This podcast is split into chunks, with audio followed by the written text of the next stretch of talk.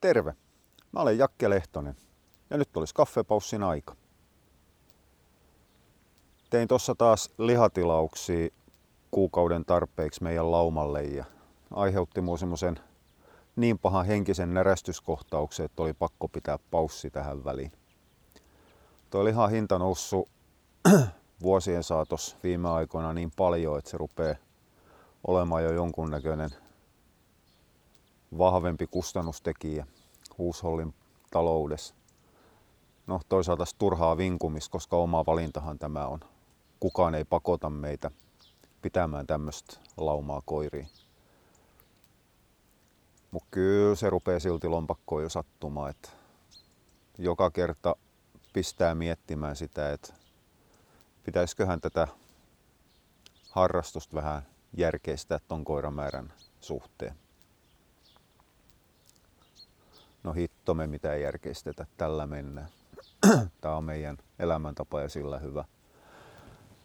No joka tapauksessa siitä sitten ajatus loikkasi hiukan eteenpäin ja rupesin kuitenkin miettimään, että pystyttäisikö me jollain tapaa tipauttamaan ruokintakului vähentämällä lihaa tai löytämällä joku korvaava hankintareitti. No lihan määrää me ei voida vähentää, meillä menee just se määrä lihaa, mitä meillä täytyy mennä. Korvaavia hankintareittejä ei oikein ole. Tietysti me voidaan itse ruveta kasvattamaan jotain pahuksen remenmajavaa tai kani, fasaani, kalkkuna. Kalkkuna kasvaa nopeasti teuraspainossa. Mutta ei sekään oikein. Onhan meillä maata, mutta ei meillä ole muita fasiliteetteja. Ja saman ongelman kanssa painii kyllä sitten semmoinen äkkiä hatus heitettynä 99 prosenttia suomalaisista koiraomistajista. Tietysti tilatuotanto voisi olla yksi vaihtoehto, lähteä sitä kautta metsästämään, mutta sen mitä mä olen hintoin niiltä kysellyt, niin ei se kilohintaa laske. Laatu paranee, paranee kyllä paikkapaikkoin, mutta ongelma ei ole niinkään laatu, vaan ongelma ihan puhtaasti raha. Mulla on pikkuinen käry siitä, mitä lihatalot, käytännössä siis Atria ja Snellman, tukkuhintoina pyytää. Ja, ja näillä, ketkä tekee sitten pötköt, pallukat, laatat, levyt, niillä valitettavasti lienee hinnankorotuspaineita. Ei niiden katteet mikään päättömän hyvät ole. Pidemmän pää sitten kysymykseksi tulee se, että onko kuluttajilla enää maksukykyä siihen hintaan, mitä anteeksi, vähittäismyyntipuolen pitäisi haluaisi tai tarttisi saada. No, se on sen ajan murhe. Tämän kanssa menetään, mennään tällä hetkellä. Mutta siitä sitten taas ajatus loikkaa se eteenpäin ylipäätään siitä lihan määrästä, että minkähän takia niin monella ihmisellä, kun ne aloittaa raakaruokintaa, niin on ongelmana se, että paljonko ne antaa lihaa sille koiralle. Mun mielestä se on kaikista helpoin kysymys. Okei, mä ymmärrän, että jos kysymys on nuoresta ihmisestä, jolla ei ole historiaa koirien kanssa, ja ensimmäinen koira on aikuisena tullut reskiu tai muualta hankittu tapaus, niin ei ole sitä taustatietoa, että paljonko se koira syö päivässä, muuta kuin sen, mitä ehkä luovuttaja on kertonut. Mutta ne on kuitenkin se vähemmistö koiraomistajissa. Suurimmalla osalla kuitenkin on kehittynyt jo jonkunnäköinen taju siitä, että paljon koira syö päivässä pennun myötä tai sitten edeltävien koirien kautta tai sitten just sen koiran kanssa esimerkiksi kuivamuonalla. Kun kuivamuona on semmoinen hyvä mittari siitä, paljonko sitä lihaa pitäisi antaa.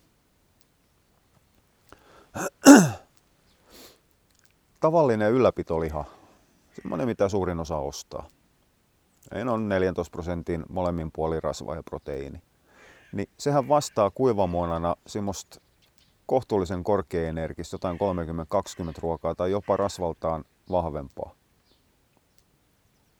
Niin sehän tarkoittaa silloin sitä, että riippumatta siitä, että kuivamuonassa on vettä noin 10 prosenttia, siis turvottamattomasti totta kai, ja lihassa on 60-65 prosenttia, niin kun niitä annetaan suunnilleen sama määrä, tai liha annetaan kolmannekseen ehkä enintään puolet enemmän kuin sitä kuivamuona annettiin ennen, niin ollaan suurin piirtein oikeassa määrissä.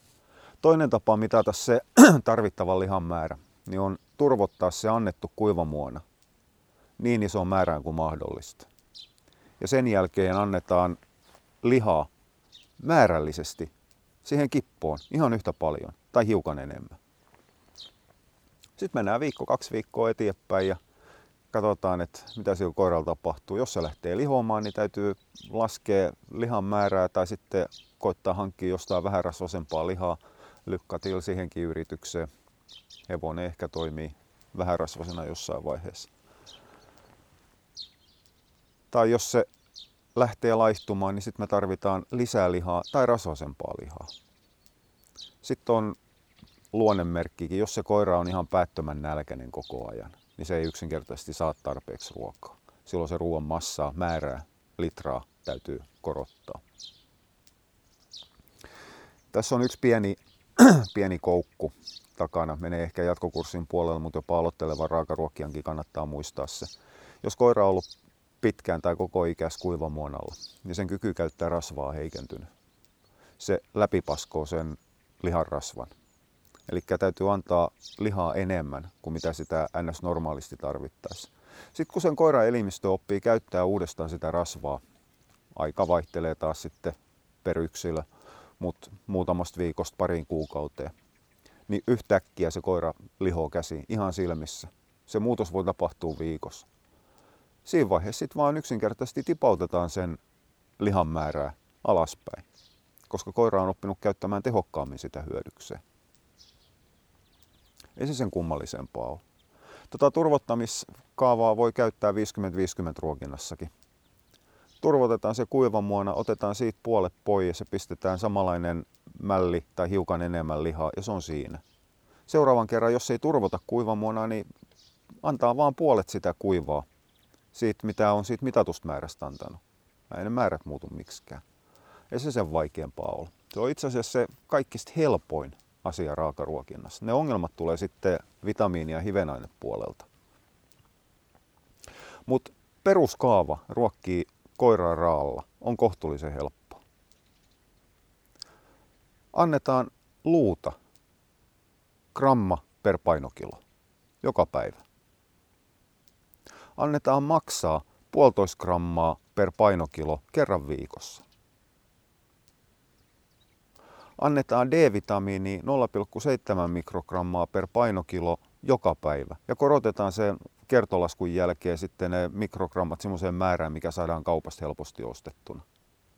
Annetaan sinkkiä 2 milligrammaa per painokilo ja taas nostetaan ne kertolaskun lopputulos semmoiseen summaan, mikä on löydettävissä kaupahyllystä sopivana pillerinä. D ja sinkki on pakko ottaa lisäravinteena, valitaan saaminen ruoasta on käytännössä ihan mahdotonta.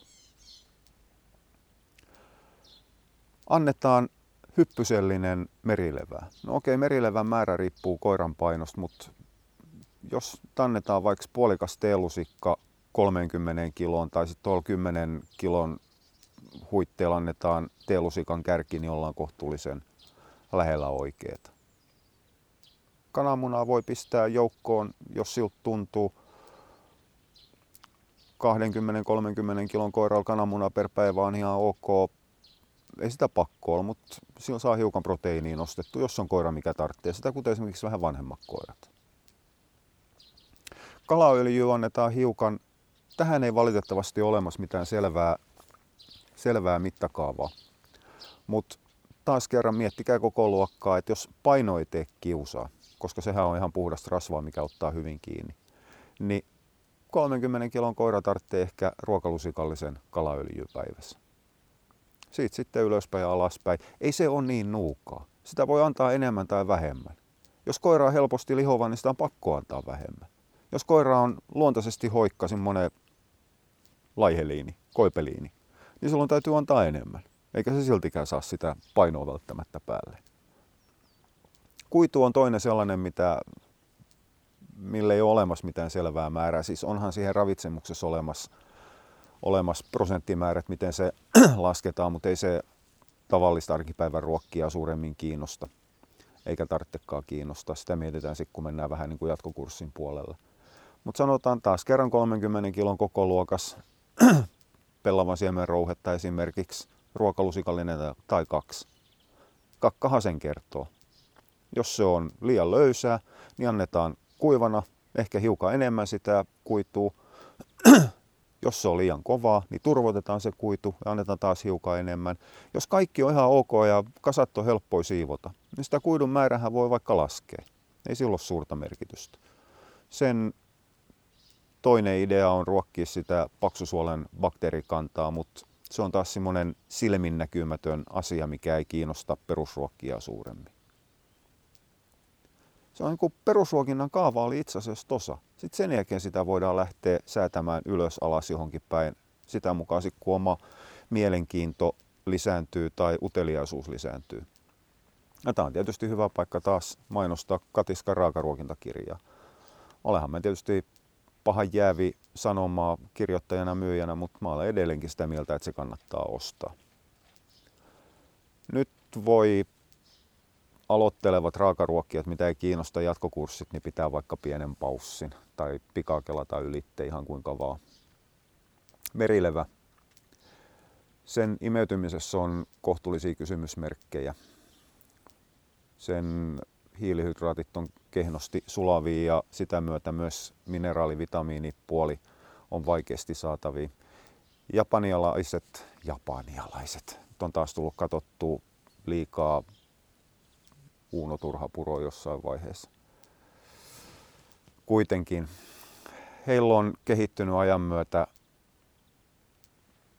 paksusuolen bakteerikantaan ja oma ensymitoimintaan kyky pilkkoa tehokkaammin merilevää ja sen hiilihydraatteja kuin mitä me länsimaalaisilla on. Koska heillä merilevä on kuulunut perusruokaan koko aika. Tilanne on siis täysin sama kuin maitosokerin kanssa meillä pohjoiseurooppalaisilla me kyetään pilkkomaan maitosokeri, mutta sen sijaan etelä-eurooppalaiset ja ylipäätään suurin osa maailmasta, niillä on laktoosiintoleranssi. Ne ei kykene pilkkomaan maitosokeri. Merilevän kanssa on sama juttu. Ja sitten toinen pikkuinen sivuhyppy, kun tuli toi raakaruokintakirja mainittukin. Siellä on rauta ongelmana. Rauta näyttää aina vajetta. Ja mä olen kirjas sanonutkin, että sä joku homma mättää ja sitä ei kannata jäädä sen enempää murehtimatta. Mä törmäsin nyt täysin tuoreeseen analyysiin kanapohjaisesta tuotteesta, missä oli maksaa joukossa sen verran, että se kattaa koiran tarpeen. Vaikka kanassa, anteeksi broilerissa, kana on helpompi sanoa, samasta asiasta kuitenkin kyse koko ajan, on matalampi rauta kuin punaisessa lihassa. Niin eihän se tietysti raudatonta ole, koska silloinhan proikku tai kana olisi kuollut anemia jo aikoja sitten. Mutta siinä on alempi rauta. Niin analyysin mukaan siitä proikkutuotteesta saatiin ihan näppärästi ylitte koiran tarpeen rautaa.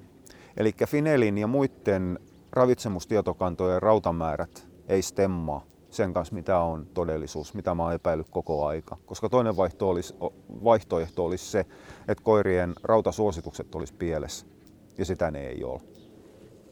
Eli edelleenkin, älkää murehtiko rautaa, sitä tulee ihan riittämiin, kun koira vaan saa lihaa tarpeeksi jos ruvetaan siirtymään nokkosen ja muun kaninrehun puolelle, niin sit voi ruveta tekemään tiukkaa. Mutta niin kauan kuin ruokaa perustuu lihaan, niin raudasta ei ole koskaan puutetta. Jos koira on aneminen, niin ongelma on jossain muualla, ei raudan saannissa. Mutta oikeasti tämä on vähän skitsofreeninen tilanne. Nyt mä sanon, että raakaruokinta on helppoa. Niin se onkin. Perusteet on jumalattoman helppoja. Mutta toisaalta joka paikassa mä jatkuvasti tolkutan sitä, että raakaruokinta on vaikea, täytyy laskea.